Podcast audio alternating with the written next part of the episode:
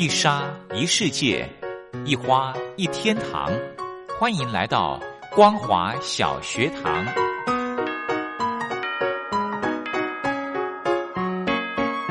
让我们一起学习，一起分享。光华小学堂。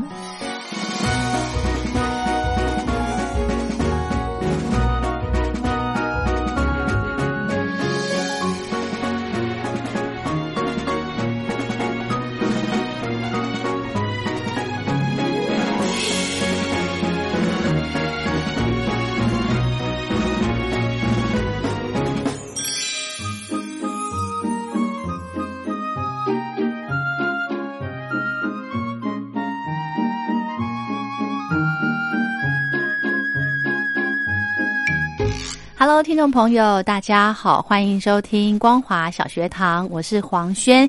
又到了礼拜四的时间，非常开心可以再度的邀请到雷洛哥到节目中，一起来跟听众朋友聊聊大小事。先来欢迎雷洛哥，好，黄轩好，各位听众朋友大家好。我们之前呢跟上个礼拜啦，跟大家分享了一部电影，还有一篇网络的文章。那在我们在录音的时候呢，我就跟雷洛哥在聊天，然后聊聊他最近在忙什么呀，有没有又去哪边玩啊。那因为之前11月份的时候，雷洛哥有计划要出国嘛，对不对？对对对。因为疫情的关系呢，就只能取消了，是只能忍痛取消。所以雷洛哥呢，就台湾到处啪啪照，走透透。对，我就希望能够运用一些比较简短的假期，能够去玩一些比较稍微深度一点的旅游，或者是好久没有再去的景点。真的哈，不管是台湾的本岛啦，或者是外离岛，都跑遍了。外离岛，对，对不对？对对对。之前去金门呐，对不对？没错。因为澎湖那个时候人太多了嘛。是的。所以呢，就跑到金门去玩了几天。那今天呢，要来跟听众朋友分享雷洛哥到台湾的另外一个县市，台北以外的另外一个县市去玩。东部地区，东部对，其实台湾大家会觉得说东台湾算是，因为交通不方便，也导致它没有这么多的开发，也因为它没有这么多的开发，它保持了很多原始自然天然的一些景色，或者是淳朴的一些民情。对，去那边你真的会有度假的感觉，真的齁。所以你去哪里？我去台东。哇，台湾的东部有宜兰、花莲、台东，最下面是屏东嘛，对，是。那我这个我走的地方，东部地区呢，就是台东这个地方。那台东呢，它是属于狭长型的，是。然后台东呢，跟宜兰，它这两个地方啊，县市其实有台湾的这个类似另外一个米仓之称啊，因为宜兰这边水很好，东部地区水质真的不错，是，所以种出了很多的稻米。那尤其是台东有很有名的池上呢，这边产稻米，然后之前呢也有很多的一些广告呢来这边拍摄，像是金城武，对，金城武，然后有伯朗大道，还有什么金城武术、蔡依林术，对，也来了。所以这次去呢，就安排了很多这样的一个行程。那当然，在东部地区有很多好吃的，它的这个物价部分呢，没有像这个西部这么多，或者是台北这么高，是。所以说呢，去那边可以吃得很开心，玩得很尽兴。是因为东部呢，特别是台东，我真的很少去，因为第一个它车程要花了比较长的时间。对。那我想问问雷洛哥在东部这边，像刚刚你提到说，它比较没有过度的开发，是，所以它的吃啊、玩啊，会不会比较没那么精彩啊？它的精彩，我其实觉得就是，如果以都会人来说，如果你玩遍了一些啊，比如说唱 KTV 啦、夜店啊这种，有些人觉得玩是这一种玩，是，有些人玩呢是接近大自然的玩。那我会觉得接近大自然的玩，我自己也蛮喜欢的，因为没有这么多好所谓的现代化的玩，有其他的玩法，像台东这边有出入牧场，是，那你就可以喂羊、喂牛，或者是喂其他的小动物，甚至可以看它一些包装生产线的一个过程，你会觉得很有趣。那这都是我觉得是也是玩的一种方式，甚至说，因为在这边，待会也会介绍到说，这边有一个这个原生植物园，台湾的原生种。的植物园 OK， 那这边有很多你在市场上面可能你看到的空心菜、白菜等等以外的一些你没有听过的菜哦，在这边都有，然后它可以用那个吃火锅的方式穿烫入锅，很棒。然后这边养的土鸡那边也可以吃，所以这些都是很多可以去的景点。因为之前有朋友在那边居住，他们老家在那边，所以就曾经留下过这些很深刻的记忆。于是乎这一次就带着要跟我一起去的旅伴呢，就说：“哎，我们来一趟生态之旅啊，等等相关之旅都是蛮不错的。”嗯，所以。一定是自由行吧，就是自己安排行程啊、住宿啊。我当地台东的朋友，那时候我要去之前，我有先跟他们讲，他说其实他们也有当地 local 的一些行程哦，是你可以用包这个计程车的方式，他一天就会可能3000块或多少，就带你到处游山玩水。今天的是哪些景点，然后你就可以去，你就不用自己再开车或者等等的。哦，当然，虽然交通它也有所谓的台湾好行的观光巴士，但是因为它班次比较少，那如果你自己开车或者是自己这个租车的买当地行程的一个方式的话，会比较激动也比较好玩。所以你是选择当地的一个 tour。我用的方式是当地租车的一个方式，对。那当然我们非常重要的就是像我们要去台东的话，有一些不同的方式，陆路或者是空路，空运。好，那这个我这次呢就没有选择这个搭飞机的方式，因为之前去因为时间上比较赶，就是。搭这个飞机去，但是呢，这一次我就觉得说，好吧，我来搭一下这个台湾现在的火车，有很多新的这个列车，里面的设计也蛮有趣的，我就搭成了太鲁阁号，它是会摇摆的列车，就是转弯的时候呢，有些车子转弯要刹车才不会冲过头，但是它这个转弯的时候不必刹车，它会倾斜，利用离心力的方式带着车子过去。所以说呢，我就决定用这个搭火车的方式呢，让自己有3个半小时的时间，最快的车子是3个半小时，从台北出发。那这个车子呢，台北完以后呢，下一站就是松山，然后呢，直接再就是花莲。跳过宜兰了，它就不停，然后宜兰，然后再来是玉里，然后就台东，最后就是知本。它的站好少，很少，你就会觉得说不需要过多的等待。那东部地区目前这样子最快的方式就是3个半小时，很快。对，那通常以前我大概坐3个半小时飞机，就是到日本的东京了。真的。所以这次就把自己当成是去日本东京的感觉去。那当然呢，其实在台湾的铁路里面有一个非常让人家觉得开心的就是，坐火车怎么不吃火车便当呢？对，一定要吃。对，火车便当其实是台湾火车里面蛮有味道的一个部分。不管是说你夏天的时候去福隆，那边有福隆的便当。对，那其实台湾的铁路的公司呢，就是在不同的站，它的都有不同的特色。像在台北站呢，它可能出发的有排骨便当，或者是素食便当，或等等，甚至说它有些时候会贩卖别站7堵或8堵基隆那边的便当，也会运到这边来卖。是，你可以在某些站吃到很多不同地方过来的特色的餐。所以你从上火车就开始度假的行程，真的开始吃到不同的一些风味。那我选择这次出发的时候选的是排骨便当，因为虽然我在出发之前的当天早上，我是中午出发，当天早上我还去工作了一下，参加一个记者会去采访，采访完之后我就直奔火车站，然后从买便当开始，我就觉得我整个人就放松下来，真的。而且我跟你说，这个便当不好买对，有些会缺货。对。那当然还有一个台湾铁路一个蛮有棒的一个特色就是，你如果要买便当，你可以在订票买票的时候顺便就加订，他会直接帮你送到座位。真的吗？对，这就不用去跟人家抢了，你就可以直接先订。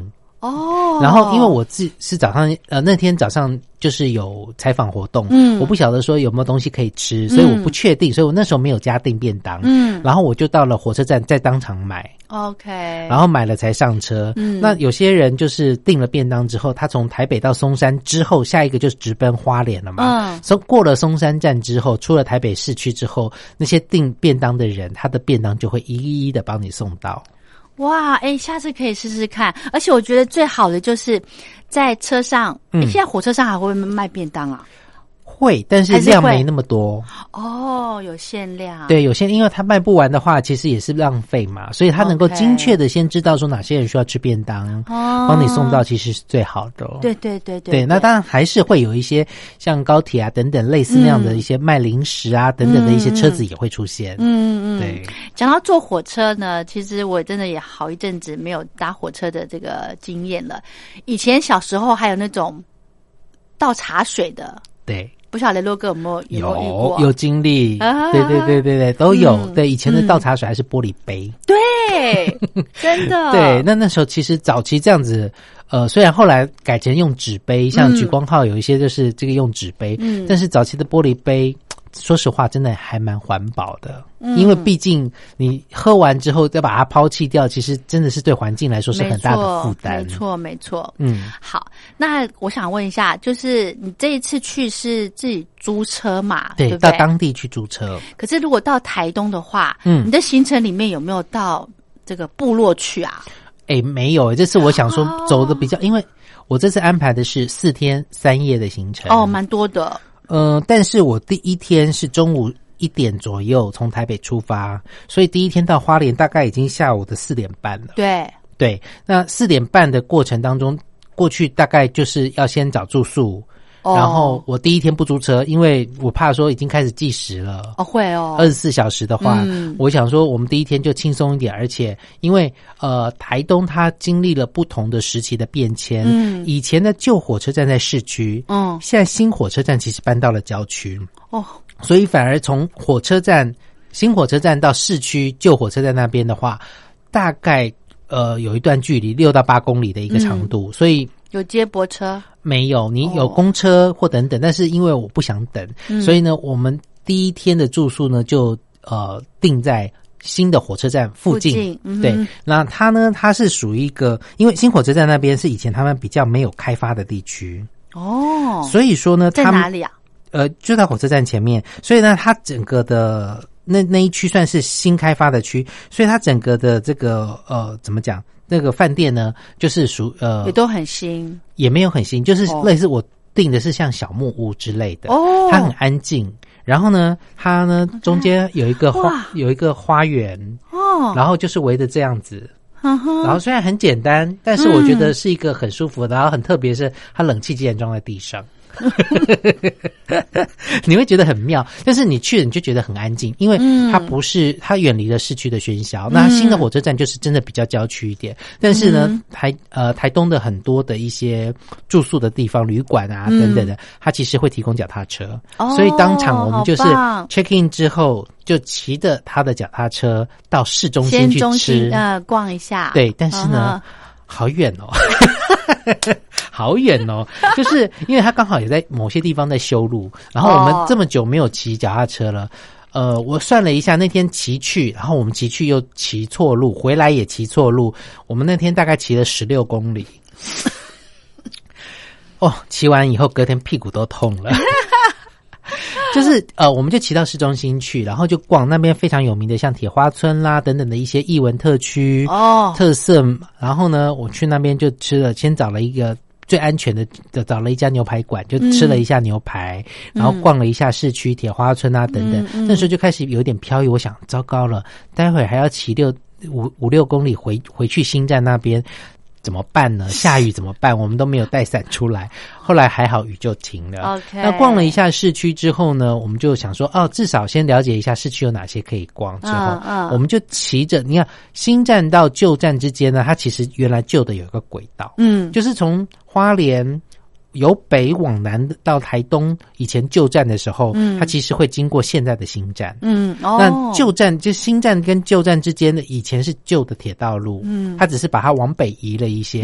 那原来有铁道的这个部分呢，它就把它铺上木板，变成脚踏车跟行人的步道哦，所以你就会发现说，这条步道还蛮好走的。其实很多人都会在那边散步，因为都没有其他的汽车或等等。那以前呢，在这个铁轨旁边两边是住家，现在也都有些渐渐开成了所谓的特色的一些商店或者是吃的地方等等的。然后我们回去的路上呢，就这个骑着，我想说我那时候太自以为聪明的，就是反正新站旧站就是旧的铁道沿着走就好了嘛，不是吗？我就骑到了一个地方，它就没有火车啦，以前的桥就改成了路这样子，然后我们就骑错了，然后骑到更北的地方去，卑南去了，然后就变成说我们离新站越来越远，然后后来再找了 Google 地图之后再骑回去，就发现回到那边已经晚上10点了骑了1个半小时多的时间。然后大家看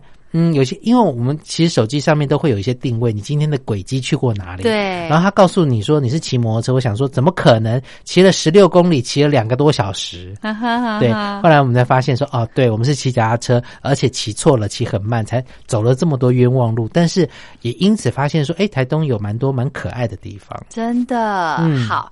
聊到这边先休息一下，下个阶段呢我们再来请雷洛哥跟听众朋友继续来分享他这2天的应该说这4天的台东行。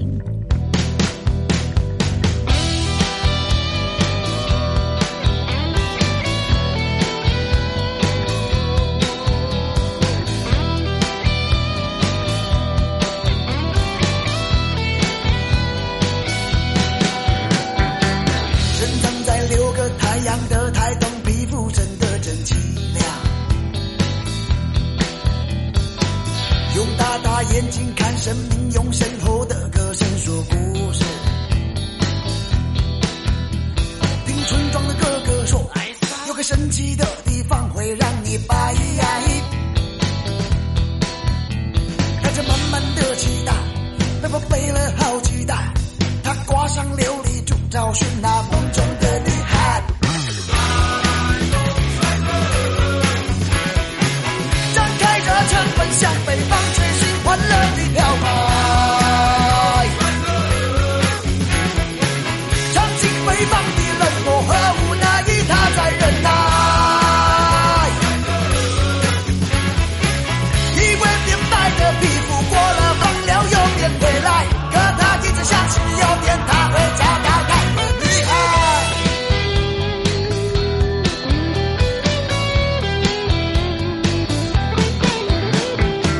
生长在6个太阳的台东，皮肤真的真清凉，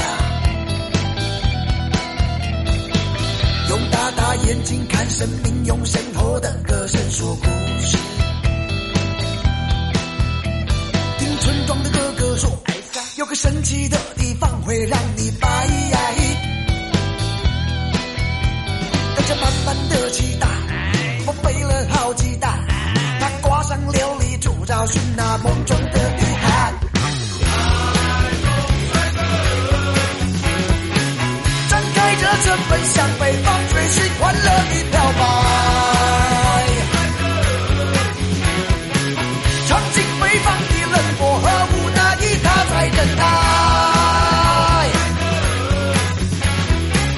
因为年迈的皮肤过了放疗永远回来，可他一直相信有天他会找到那个女孩。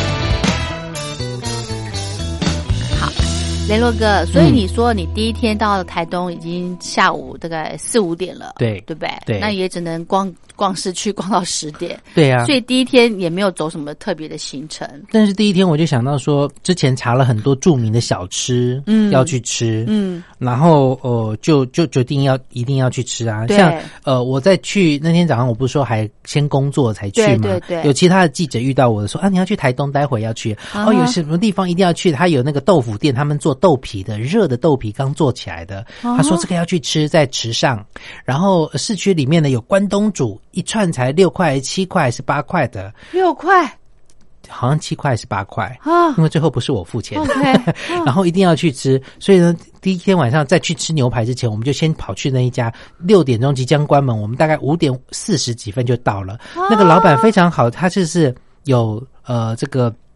关东煮、Olen 等等的，他一串一串摆在那边，你自己拿盘子自己挑什么要吃，然后吃完之后，老板不会跟你算几只，你自己去跟他讲有几只，然后你自己把那个其他的餐具啊归位，你就付钱就可以了，算是一个良心的城市商店这样的方式。对，你就吃到这个，哎，觉得还不错，蛮好吃的，而且里面的很多食材都是当地的一些食物，鱼去做的鱼板啊等等去做的，然后你就觉得蛮好吃的，然后最后才去。这个吃牛排啦，这虽然有一点饱，但是觉得很开心。是，然后晚上就去逛了这个铁花村啊，等等的一些地方。铁花村是什么？就是他们当地的一个文创的中心。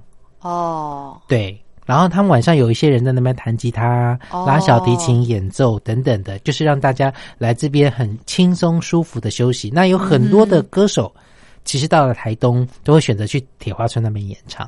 哦，它是一个广场吗？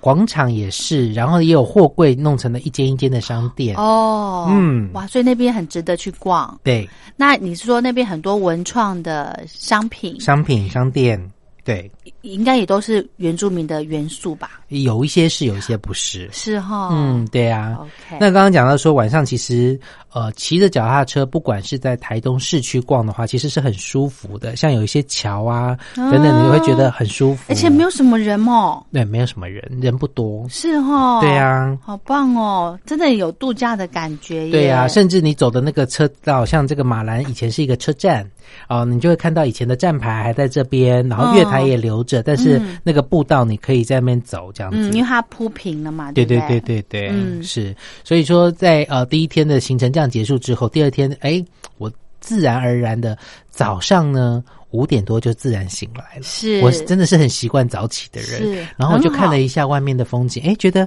风和日丽。第一天去有一点阴阴的，我还说有一点飘雨嘛。第二天就觉得很舒服。那我自己的定的租车的时间是早上10点。那我们大概9点多就去了。那边呢，然后就租车，他就跟你讲一些游戏规则啦。如果你要延期还的话，可能要多加多少钱啊，等等的。然后呢，我们就开始当天的一个行程了。那因为我们自己本身原来就有规划一些行程要走，所以说呢，我们就第一个地方呢，我们就先往北走，因为台东呢有2条路线，一个呢是靠海边的海岸线，一个是靠中间纵谷2个山谷之间的纵谷线，它2条是平行的，只是一个靠海边，一个在山上这样子。那我们第一天呢，就先走这个纵谷线。往这个初鹿农场走，这个地方呢其实是台湾蛮有名的一个产牛乳的地方，它养了很多的牛啊，还有动物啊等等的。是，然后呢，其实，在那边呢，我也看到了像蝴蝶啊等等在那边飞，你会觉得说好像不是这个春天的季节，但是却有很多的蝴蝶在那边飞舞，就其实这边是蛮自然。然后看到了很多牛，然后呢，它那边也是对采取的这个所谓的。良心的方式，你可以拿牧草去喂牛，然后那牧草就摆在一个摊子上面，然后你要喂的话，你自己投钱进去，也不贵，是20块钱。OK， 对，然后你就可以拿，然后喂到饱这样子吗？就是帮他喂牛嘛。然后但是有一些大人就会带小朋友去喂，对。那有些牛其实有点势利，然后手上有草就理你，没有草就不理你。这么油啊！然后呢，在那边它因为有一片的那个这个草原，你就可以在那边有荡秋千啊等等的拍照，很多网美喜欢去这边。是，这个是初鹿牧场。对，然后呢，它会让你看到有一些小牛刚生出来的，还有一些乳牛哦，像这个我有拍了另外一个，这个有牧草已经干干的，这个是乳牛真的在生产牛乳的乳牛哦，对，然后你在那边喂它吃啊等等的，然后它告诉你它是什么品种哦，然后它大概是分泌的乳汁是里面最多的泌乳量哦，对，哇。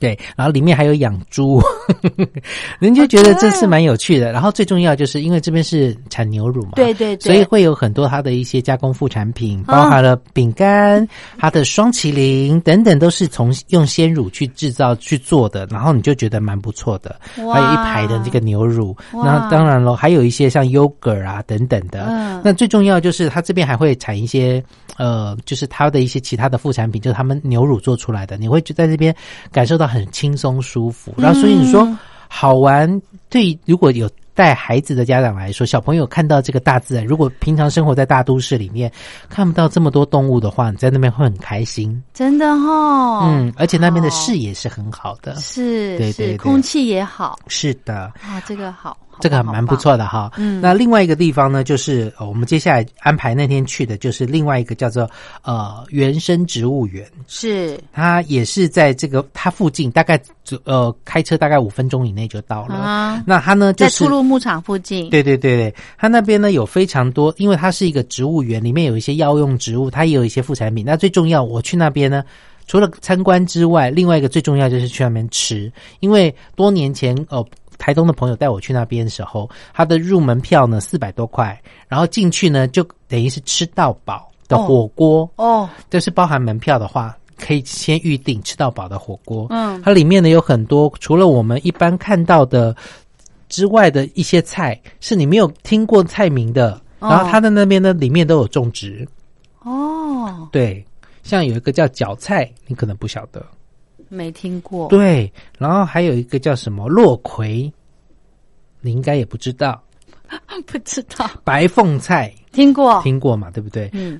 还有一些叫八生菜，也没听过。没有。但是那边有很多的那些菜，喜欢吃一些特别的，或者是说叶菜类的，去那边会很开心，因为你可以吃到不一样的。嗯嗯，好有意思哦！的食材都是他们那边当地种植的，而且都是、非常安全的。嗯，对。所以这个原生植物园里面，除了去观赏它这个植物的部分，还有一个buffet可以，对，你可以去吃火锅，它有、中午跟晚上2场不一样的。然后呢，它用的一些酱料也是很特别的，对，像什么乡村酱啦。等等，我们可能平常吃火锅就是沙茶、酱油啊等等的，它有一些特别的酱料在那边，你会觉得很开心。就是全部用植物来当基底就对了。对，那当然了，还有一些人喜欢吃素食的，还有已经烫好的秋葵啦，然后等等的海带啦，或者是菇啊等等的，都你都可以在那边buffet就是吃到饱。OK， 所以你中午的时间就安排在原生植物园用餐。对，啊，里面不是只有素的，它也有肉，牛肉啦、猪肉啦、鸡肉啊等等的，对。好，我们今天呢，先暂时跟大家分享到这，流一下口水，对，吞口水一下。明天还有时间，明天聊。谢谢雷洛哥，谢谢大家。温柔的阳光，暖暖的照在脸上，望着天空，青山绿水。那是我的故乡，轻轻在飞扬，带着迷人浪花香，淡淡触动藏在心中最深的梦想。